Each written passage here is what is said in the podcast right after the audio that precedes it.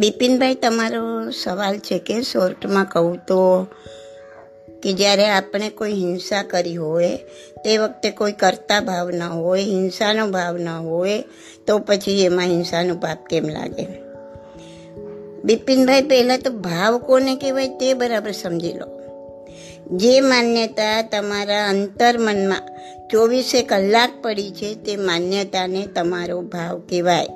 દાખલા તરીકે તમે માનો છો કે ગાડીની, લિફ્ટની આ બધી સગવડ બહુ સારી થઈ ગઈ એસી અને પંખા, એ બધું સાયન્સનું વરદાન છે.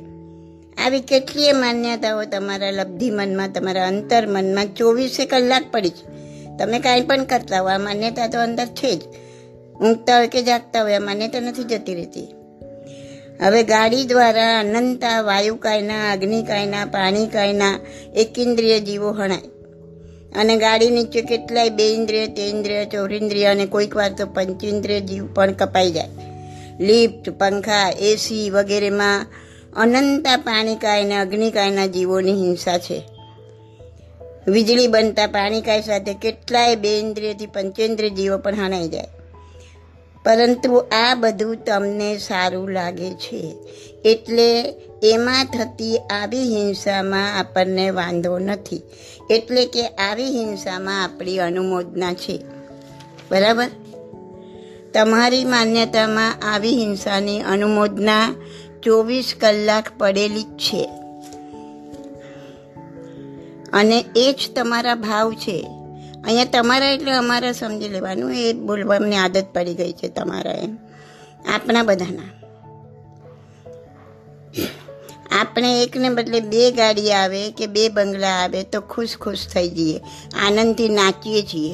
એ જ બતાવે છે કે આપણી માન્યતામાં, આપણા ભાવમાં આવી હિંસાની અનુમોદના પડેલી છે. જેના મનમાં, જેના હૃદયમાં આવી હિંસાની અનુમોદના નથી તે વ્યક્તિને આવા સાધનોનો ઉપયોગ કરવો પણ પડે ને તો બળતા હૃદય કરે. જેની માન્યતા અહિંસાના પૂજારી મહાવીર સાથે સો ટકા મેચ થાય છે. તેને જ કહી શકાય કે તે વ્યક્તિમાં હિંસાના ભાવ નથી. અરે, આખા વિશ્વમાં એક મહાવીર તો છે કે જેણે દરેક જીવને એક સરખી સત્તા મહત્તા આપી છે. પછી તે નિગોજનો સૂક્ષ્મમાં સૂક્ષ્મ એકેન્દ્રિય જીવ હોય કે મહાકાય પંચેન્દ્રિય જીવ હોય. કોઈ પણ જીવની હિંસા કરવાથી સૂક્ષ્મ જીવને પણ એટલું જ દુઃખ થાય છે, જેટલું બાદર જીવને થાય છે. બાદર એટલે મોટા. વૃક્ષનું એક પાંદડું પણ તોડો. ત્યારે અને એને પ્રેમથી હાથ ફેરવો ત્યારે. એ વૃક્ષ કેવી લાગણી અનુભવે છે, તે હવે મશીન દ્વારા ગ્રાફ પર પણ જોઈ શકાય છે. જો આપણે મહાવીરના અનુયાયીઓ છીએ, તો આપણને એટલી તો ખબર હોવી જ જોઈએ કે કોઈ પણ જીવ, પછી તે સૂક્ષ્મ હોય કે બાદર, તેને લેસ માત્ર પણ દુઃખ પહોંચાડવું, તે તેની હિંસા જ છે. આ આપણી માન્યતામાં ફિટ હોવું જોઈએ. કોઈને પણ લેસ માત્ર પણ દુઃખ પહોંચાડો એટલે એને હિંસા કરી કહેવાય, એ આપણી માન્યતામાં ફિટ હોવું જોઈએ. તો જ તમારા ભાવ અહિંસક ભાવ છે એમ કહેવાય, નહીં તો હિંસક ભાવ છે. આપણે ભાવની સાચી વ્યાખ્યા જ નથી સમજ્યા. એટલે જ કહીએ છીએ કે અમારા હિંસાના ભાવ નથી. પછી કેવી રીતે હિંસાનું પાપ લાગે? જો તમારામાં હિંસાના ભાવ હિંસાને અનુમોદન ન હોય, તમે તમારા માન ખાતર, અહમ ખાતર, દેખાવ ખાતર, પ્રાણીઓને દુઃખ પડે એવું કાર્ય કરી જ ના શકો. અરે જોઈ પણ ના શકો, કરી તો ના શકો પણ. તમે જાણો છો કે હાથી, ઘોડા, બળદ વગેરેને પોતાના હુકમ પ્રમાણે ચલાવવા માટે તેમને વિવિધ પ્રકારે ટ્રેન કરવા પડે. તે માટે તેમને મારવા, કૂટવા, આગમાં તપાવવા, ભૂખ્યા રાખવા, નાકમાં કાણું પાડીને આટલું જાડું દોરડું પસાર કરવું. વળી વારંવાર એને ખેંચવું. કલ્પના તો કરો, એને શું દુઃખ નહીં પડતું હોય. તમારા નાકના વચ્ચેના પડમાં એક બારીક ધાગો તો પસાર કરી જુઓ. અંદાજ આવી જશે. વરઘોડામાં ફક્ત શોભા ખાતર, વાહ વાહ કરાવવા ખાતર લોકોનો ભાર ખેંચવા ખાતર જો પ્રાણીઓને લાવવામાં આવે તો એને આપેલી આ બધી જ તકલીફને અને એને પડતા બધા દુઃખોના તમે ભાગીદાર છો. છતાં તમે જો કહેતા હો કે અમારો હિંસાનો ભાવ નથી, તો એ સરાસર ગલત છે. કેમ કે તમારી માન્યતામાં પશુઓને વેઠવું પડતું આવું દુઃખ ચાલે, વાંધો નહીં. એમાં તમને બહુ વાંધો નથી. આવી હિંસામાં તમારી અનુમોદના છે. તો જ તમે લાવો. અને આને જ તમારા ભાવ કહેવાય. જેનામાં હિંસાના ભાવ નથી, તે આવામાં ભાગ તો ન લે, પણ જોઈ પણ ના શકે કે વખાણે પણ નહીં. માટે ભાવ કોને કહેવાય? પહેલાં તો એ સમજવાની જરૂર છે. ને જેટલું બની શકે તેટલું બિનજરૂરી હિંસામાંથી બહાર નીકળવું જરૂરી છે. જ્યાં હિંસા છે, ત્યાં મહાવીરનો ધર્મ નથી, જ નથી.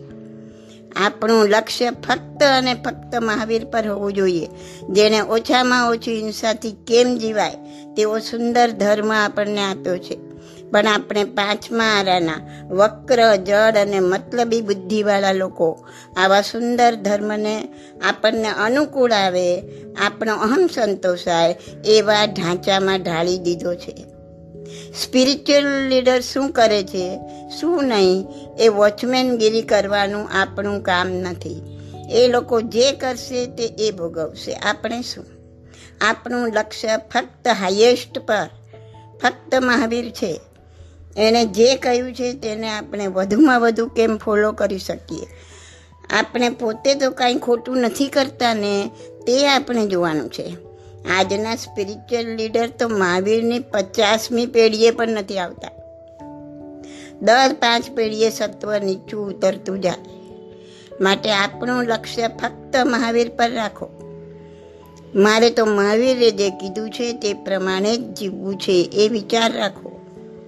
બીજા કોઈ લીડર હોય કે કોઈ પણ હોય એ પોતાની અનુકૂળતા પ્રમાણે, પોતાના સત્વ પ્રમાણે જીવતા હોય એની સાથે મારે કોઈ લેવા દેવા નથી. હું મારી માન્યતાને મહાવીરની પ્રરૂપેલી અહિંસા સાથે મેચ કરવા સતત પ્રયત્ન કરીશ, તો મારામાં હિંસાના ભાવ ખત્મ થતા જશે. તો હું પછી હિંસાનું પાપ જ નહીં કરી શકું. હિંસાના ભાવ ખત્મ થઈ ગયા તો હિંસાનું પાપ કરી જ ના શકો. હિંસાના ભાવ ના હોય ને હિંસાનું પાપ કરો એ બની જ ના શકે. આ મહાવીરની થિયરી છે. બાકી મારામાં હિંસાના ભાવ નથી હિંસાનું પાપ કેવી રીતે લાગે, એ તો પાપને છાવરવાની વાત છે. બાકી તમારી અંદર હિંસાના અનુમોદનાના ભાવ હોય નહીં તો તમે હિંસા કરી શકો જ નહીં. અરે, મગજનો હુકમ થાય ને? મગજના હુકમ સિવાય કે આંગળી પણ ના હાલે. વિચાર પહેલાં ઉઠે છે, પછી જ કાર્ય થાય છે. અરે વિચાર વગર એક શબ્દ પણ સ્ફૂરી શકતો નથી. માટે ભૂલી જાઓ કે હિંસાના ભાવ નથી. અને એ પણ સમજી લો કે કરતા ભાવ જવા એટલા સહેલા નથી. કરતાના ભાવ ના હોય તો કેવી રીતના પાપ લાગે? કરતા ભાવ જવા એટલા સહેલા છે તો જો જો કરતા ભાવ ગયો ને તો તો આત્માનું કલ્યાણ થઈ જાય. જેને કરતા ભાવ ગયો હોય ને, એને માન, આરંભ, સમારંભ, આ કોઈ દખારા સૂજે નહીં. કેટલીય સાધના પછી, કેટલાય કર્મને નિર્જરા પછી માણસને ભેદ જ્ઞાન થાય. ને જેને ભેદ જ્ઞાન થાય ને, તેને સતત આત્મા અને શરીર અલગ અનુભવાય. એને શરીરનું સુખ કે દુઃખ એ એનું પોતાનું આત્માનું સુખ દુઃખ નથી રહેતું. આવા ભેદ જ્ઞાનીનો કરતા ભાવ છૂટતો જાય. આપણે તો ક્યાં પડ્યા છીએ હજી અને ભેદ જ્ઞાનની કરતા ભાવની વાતો કરીએ છીએ. ખાલી શબ્દોમાં ખોવાઈ ગયા છીએ આપણે. ભેદ જ્ઞાન તો લોખંડના ચણા ચાવવા જેવી વાત છે. હજી આપણો કરતા ભાવ પણ નથી ગયો. કેમ કે અહમ તો માથું ઉંચકીને બેઠો જ છે. અહમ છે તો કરતા ભાવ ક્યાંથી જવાનો છે? આપણને અનુકૂળ હોય એવી હિંસાની અનુમોદના એના ભાવ પણ હજી નથી ગયા. એ પણ પગ જમાવીને બેઠા છે. એને કાઢવાનો પ્રયત્ન કરવો.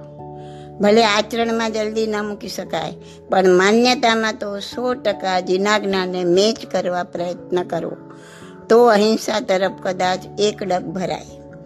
બાકી હંડ્રેડ પર્સન્ટ સ્પિરિચ્યુઅલ પાવરવાળા કેવળ જ્ઞાની મહાવીર, કે જેનો સ્પિરિચ્યુઅલ પાવર હંડ્રેડ પર્સન્ટ છે, એની અમૃતવાણીને એક બાજુ મૂકી, એને ફોલો કરવાનું એક બાજુ મૂકી અને મહાવીરની સામે જેની એક ટકો પણ સ્પિરિચ્યુઅલ અવકાત નથી. જે પોતાની અનુકૂળતા પ્રમાણે જીવવાવાળા છે. એના મંતવ્ય લઈને મનગડંત રિવ્યૂ કરવાનો વિચાર પણ ના કરાય. વિચાર પણ કરો તો તે પોતાના અનંત સંસારને વધારી દેવાવાળો બને. અને પાછળના કેટલાય અનુયાયીઓને ગેરમાર્ગે દોરવા જેવો આ પ્રયત્ન થાય. અણમોલ રત્ન છોડી કાચના કટકા ગ્રહણ કરવા જેવી આ વાત છે. માટે આવો વિચાર પણ ન કરાય. જય જિનેન્દ્ર.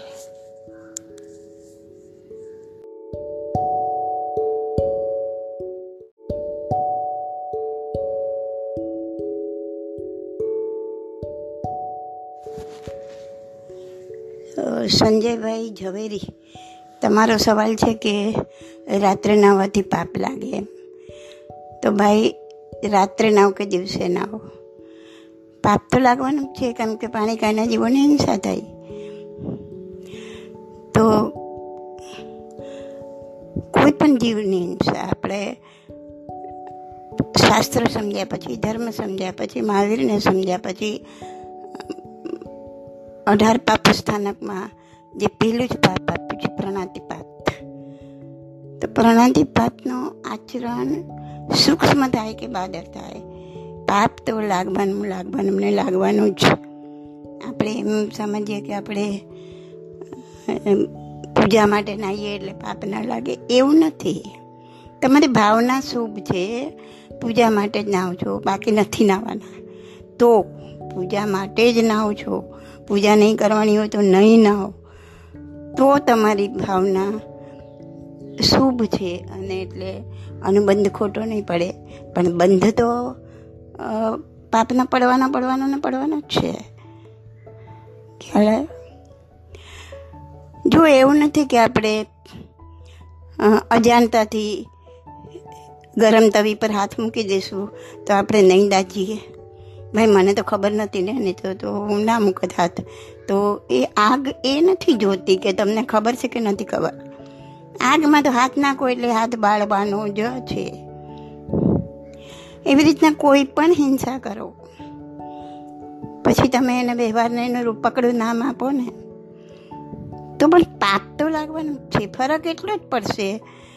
નિશ્ચય નહીં કે વ્યવહાર નહીંથી ફરક એટલો જ પડશે કે તમારો શુભ આશય છે અને તમારો નિયમ છે કે પૂજા કરવી હોય તો જ નાવું, નહીં તો ના નાવું. તો તમારો અનુબંધ ખોટો નહીં પડે અને પાપની પરંપરા નહીં સર્જાય. પણ જે પાપ કર્યું છે, એ તો તમારે હિંસા થઈ થઈને થઈ છે. પણ તમારો આશય બી શુભ નથી. તમારા શરીરને શરીરને ચોખ્ખું રાખવા માટે નિયમ પ્રમાણે દરરોજ નાહવું છે એટલે નાહવું છે, ગરમી લાગે છે એટલે નાહવું છે. તમારો કોઈ નિયમ નથી, તો પછી અનુબંધ બી ખોટો. બંધ તો ખોટો છે જ. પણ અનુબંધ બી ખોટો પડી જાય. ક્યારે? અને અનુબંધ ખોટો પડ્યો એટલે પાપની પરંપરા સર્જાય. બંધન બંધ તો બધાને સમજાઈ ગયું હશે. છતાં એક વખત હજી લઈશ. એ એ જાણવું ખૂબ જરૂરી છે તમને. બંધ નહીં સમજો તો તમે ક્યાંય અટકવાના જ નથી. તમે શું કરી રહ્યા છો એ જ તમને ખબર નહીં પડે. મનથી માનસો હું પુણ્ય કાર્ય કરી રહ્યો છું. અનુબંધ ખોટો પડતો હશે તો એ બધું શૂન્ય થઈ જશે. ને અનુબંધથી જ ચેતો. બંધથી તો ચેતવાનું છે, પણ અનુબંધથી ખાસ ચેતવાનું છે.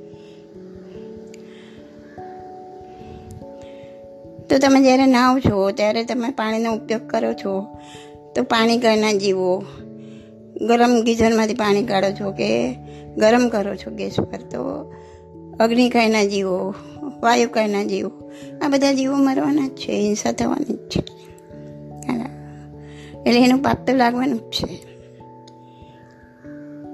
તો આમાં જે પદ્માબેનને જવાબ આપ્યો એ બરાબર છે કે ખાલી નાહવાની ભાવ, અરે પૂજાની ભાવનાથી નાહવું એ પણ એક કથરોટમાં બેસીને નાહવું. એ શાસ્ત્રનું કથન છે, બરાબર છે, એમની વાત સાચી છે. એ શાસ્ત્રમાં એ કથન છે કે થોડુંક એમ પેલા એમ કહેતા, બે લોટા પાણી, હવે આપણે એમ કે અડધી બાલડી પાણી, પા બાલડી પાણી. નિયમથી. એટલું પાણી લઈને જ નાહો અને એ કથરોટમાં પાણી જે નાહવાનું જમા થાય, એ પાણી તમે બહાર છૂટામાં ફેંકી દો એટલે સુકાઈ જાય, જમીનમાં ઉતરી જાય. ને જો તમે બાથરૂમમાં ડાયરેક્ટ નાવ તો ગટરમાં પાણી જાય તો એ પણ પાછી હિંસાની પરંપરા સર્જાય ગટરમાં બી. એટલે એવું તો આપણે કરતા નથી. જે કરવાનું છે એ તો કરતા નથી. અને ખાડેલું જ ચંદ દરવાજા ખુલ્લા જેવી આપણી હાલત છે. આપણા વક્ર અને જળ બુદ્ધિવાળા મગજે શોધી કાઢ્યું કે રાત્રે નાવ તો પાપ લાગે, એનો મતલબ શું થયો? રાત્રે નાવ તો પાપ લાગે એટલું જ વિધાન કરું ને, એનો મતલબ એ થયો કે દિવસે નાવ તો પાપ ના લાગે. ખ્યાલ આવ્યો? તો ઉછૂત્ર ભાષણ થઈ ગયું. પાપ તો લાગવાનું જ છે. ઓલું રાતના તો પાછી જીવ હિંસા વધારે થાય, કેમ કે સૂર્યની હાજરી ના હોય. એટલે દિનેશભાઈ બરાબર સમજાવ્યું છે. કે રાતના નહાવાથી કેવી રીતના જીવ હિંસા વધારે થાય છે થોડી. તો રાત્રે નાવ તો દિવસ કરતાં થોડું વધારે પાપ લાગે. સ્વાભાવિક છે.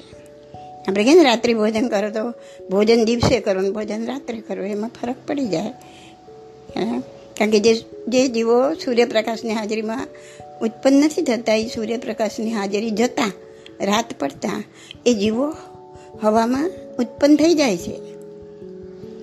આપણને આંખે દેખાતા નથી એટલે. હમણાં કોઈ એક કલાક માટે બી એવા જ્ઞાન ચક્ષુ આપી દે ને કે આ બધું દેખાવા માંડે. કોઈ કાંઈ કહેવાની જરૂર જ ના પડે. તમે ખાઈ તો ના શકો, રાતના બોલીએ ના શકો. બોલતા બી ખબર પડે, જ્ઞાન ચક્ષુ હોય તો હો હો હો, કેટલા જીવો મોડામાં જ્ઞાન ખત્મ થઈ ગયો. શું હું રાતના ધર્મનું ભાષણ આપી રહી છું? આટલા જીવોનો ખત્મ કરી રહી છું. એક બાજુ એટલી હિંસા કરી રહી છું. અને હું માનું છું કે હું ધર્મનું ભાષણ આપું છું. ક્યાં છીએ આપણે? ક્યાં છીએ? તમે ને હું બધા? તમારી એકલાની વાત નથી. આપણે બધા? આપણી આ જ હાલત છે. કરી તો કાંઈ શકતા નથી છતાં આપણી કોલર ઊંચો રાખીને ફરીએ છીએ. ખાલી કહેવા માટે અમે જઈ. તો આ ધ્યાનમાં જ રાખવાનું. અને બીજી એક વાત છે કે તમે આપણી પાસે કોઈ લિમિટ તો છે નહીં. તો કેટલું બધું પાપ બાંધીએ છીએ આપણે? જ્યારે દિવસે બિનાઈએ છીએ કે રાતે બિનાઈએ છીએ. તો આપણી પાસે લિમિટ છે, આપણે એવી કોઈ બાધા લીધી છે. મેં અને પહેલાં બી ઘણું સમજાવેલું છે કે પાપમાંથી બહાર નીકળો, લિમિટમાં આવો, નહીં તો અનંત અનંતું પાપ લાગી રહ્યું છે. તમે નાહવા માટે કદાચ એક કે બે બાલડી વાપરતા હશો, પણ પાપ તો બધા જ પાણીનું લાગી રહ્યું છે, કારણ કે તમારી પાસે કોઈ નિયમ, એ તમારી ને અમારી સમજવાનું, બોલવાની આદત પડી ગઈ છે તમારી. કોઈ નિયમ નથી કે મારે એક જ બાલડી પાણીથી વધારે પાણી લેવું નહીં. ગીઝરમાંથી પણ એક બાલડીથી વધારે પાણી કાઢવું નહીં. બને ત્યાં સુધી ગીઝર વાપરવું જ નહીં અને તપેલામાં પાણી ગરમ કરીને લેવું. તો પાણી ગરમ થશે, જીવો તો મરશે, પણ ઓલું લિમિટ. એક તપેલું, બે તપેલું, અડધી બાલડી પાણી. અને ઓલામાં કોઈ લિમિટ નથી. ઘણીવાર બાલડી ભરાઈ જાય અને પાણી જતું હોય. સીધા નળ નીચે ના કેટલું બધું પાણીનો ખતમો પાણીકાના જીવોનો ખતમો. તો સમજવાની વાત છે કે મેં કોઈ લિમિટ બી નથી બાંધી. હું રાતના દિવસની ક્યાં વાત કરું? મેં તો દિવસના નાવામાં બી લિમિટ નથી બાંધી કે મારે એક બાલટીથી વધારે પાણી વાપરવું નહીં. અડધી બાલટીથી વધારે પાણી વાપરવું નહીં. તો લિમિટમાં આવી ગયા. બાકીના પાણીનો પાક તમને નથી લાગતું. પણ જેવા લિમિટમાં નથી તમે. બધા જ પાણી તમારા ટાંકા બોયરા ભરેલા હોય, તમારી બિલ્ડિંગની ટાંકીઓ ભરેલી હોય, બધું જ પાણી જેટલું બી આવે છે એ બધા જ પાણીનું પાપ તમને લાગે છે, તમે ભલે એ વાપરો કે ન વાપરો. તમે એટલું ગરમ પાણી જેટલા બિલ્ડિંગના ટાંકામાં આવ્યું બધું પાણી ગરમ કરીને તમે વાપરવાના નથી, પણ પાપ બધું જ લાગે છે, કેમ કે તમે લિમિટમાં નથી. તમે લિમિટ ભલે તમે રોજ રોજ નથી ધારી શકો. સવારે ઉઠીને ખાલી પાંચ મિનિટ આપો. એક લિસ્ટ તૈયાર રાખો. મારે આજે આટલું, એક બાલ્ટી કે બે બાલ્ટીથી વધારે પાણી નાવામાં ન વાપરવું. ક્યાં ક્યાં તમે હિંસા? કોઈ વસ્તુ તો એવી નથી કે જેમાં તમે હિંસા નથી કરતા. તો તમે જેમાં લિમિટ મૂકી શકો તેમ મૂકી દો. ભલે કાયમનું ના તો તમે એક દિવસનું તો ધારી શકો ને. એક દિવસ તો એમાંથી બહાર નીકળી શકો ને. બીજા દિવસની વાત બીજા દિવસ. તો કેમ તમે એક દિવસની લિમિટ મૂકો છો? એટલા માટે કે તમારો આત્મા જાગૃત થયો છે કે મારે હવે બને એટલા ઓછી જીવ હિંસાથી જીવવું છે. અને જ્યારે આ ગુણ આવશે ને, પછી જ આ બધું અંદર પાંગરશે એમને એમ તો તમે ધ્યાન કરો કે સામાયિક કરો કે પ્રતિક્રમણ કરો, અંદર પાંગરવાનું નથી. કારણ કે હજી આત્મામાં આવ્યું જ નથી, બેઠું જ નથી. તમે કહો, મેં ચોમાસું પ્રતિક્રમણ કરીને મેં ચાર મહિનાના પાપ ધોઈ નાખ્યા. એમ પાપ ધોઈ જતા હોય તો શું જોઈતું હતું? હા, તમે પાપ વગરનું જીવન જીવો, સ્વચ્છ જીવન જીવો. એમાં અજાણતાથી કાંઈક લાગી ગયું હોય તો એ પાપ ધોવાઈ જાય. જો અંતકરણપૂર્વક તમે એક ક્ષમા માંગો, અંતકરણપૂર્વક પ્રતિક્રમણ કરો. પણ કોઈ લિમિટ જ નથી. પછી ખાલી બોલવાથી કાંઈ ના થાય. અને આ એક્શનમાં તો ત્યારે આવે કે જ્યારે પહેલાં અંતરમાં ઉતરે. એને પહેલાં એક્શનમાં નહીં આવે. અંતરમાં ઉતરશે તો એક્શનમાં આવશે. તો અંતરમાં ઉતારો કે કોઈ પણ જીવની હિંસા. ક્યાંય પણ આ નિયમ લાગુ પડે.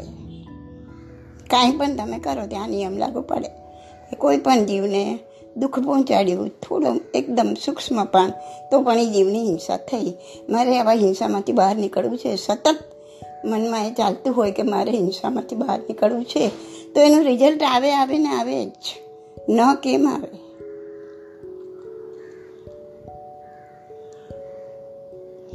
તો આ બધાએ જે જવાબ આપ્યા છે, એ જવાબ બહુ સુંદર આપ્યા છે, બહુ સમજીને આપ્યા છે જવાબ. આ બધાના જવાબ ભેગા કરો એટલે એક આખો જવાબ તૈયાર થઈ જાય. મારે કંઈ કહેવાની જરૂર નથી, પણ કહી દીધું. તો તમે સમજી ગયા છો કે કે આપણે લિમિટ મૂકવાની છે, ઓછામાં ઓછી જીવન સાથે જીવવાનું છે અને પ્રભુ પૂજા માટે પણ નાહવું પડે તો. બહુ લિમિટેડ પાણીથી નાહવાનું, પણ એ નિયમ કાયમ માટે હોવો જોઈએ. નહીં તો તમને એનું પુણ્ય ના લાગે તો તમે સગવડીય ધર્મ પાડ્યો આજે આજે પૂજા કરવા જવું છે તો ના પછી કાલે નથી જ જવું, તો નહીં નાહવાનું પછી. આ બી એક પરિસર છે. તમને મારા શરીરને કેમ ના પાડી? આ આ કંઈ આપણો ધર્મ છે? મને એવા કહેવાવાળા મળે છે? હું બહુ ચર્ચામાં નથી ઉતરતી, પણ હું સમજુ છું કે આ લોકો શું સમજાય છે. કે આવો તો કંઈ ધર્મ હોય, આટલો મેલ બાજી જાય કપડાં આટલા મેલા થઈ જાય, શરીર પર આટલી ખંજવાળ આવે, એમાં આટલા બેક્ટેરિયા ઉત્પન્ન થાય નવા નવા ચામડીના રોગ થાય, આવો કોઈ ધર્મ હોય? તે ડોન્ટ નો વોટ ઇઝ ધર્મ આ એક પરિસર છે કે તમે નહીં ના આવો એટલે તમને ખંજવાળ બી આવશે, તમને નવા નવા રોગ બી થશે ચામડીના. તો આને તમે આમંત્રણ આપીને બોલાવ્યું આ દુઃખને, આ તકલીફને. કેમ કે તમને કોઈ તમે સ્વેચ્છાએ સ્વીકાર્યું છે. ચારિત્ર, ધર્મ સ્વેચ્છાએ સ્વીકાર્યું છે. એ જાણીને સ્વીકાર્યું છે કે આમાં નાવા ધોવાનું નથી. અને એ નહીં નાહી ધોઈએ તો શું એનું પરિણામ આવશે એ પણ જાણીને સ્વીકાર્યું છે. અને એ પછી તમે આજે આમંત્રણ આપીને આ દુઃખો બાવીસ પરિસરમાંનો આ એક પરિસર છે. આ દુઃખોને આમંત્રણ આપીને બોલાવ્યો. અને પછી તમે એને જો ક્ષમતા ભાવે સહન ના કરો, તો કર્મોના ગુણાકાર કરો. અને ક્ષમતા ભાવે સહન કરો, તો એ કર્મોને તમે ઉદીરણામાં લાવ્યા અને એને તમે નિર્જીરી નાખ્યા. એને કાપી નાખ્યા. હવે ભોગવટામાં નહીં આવે.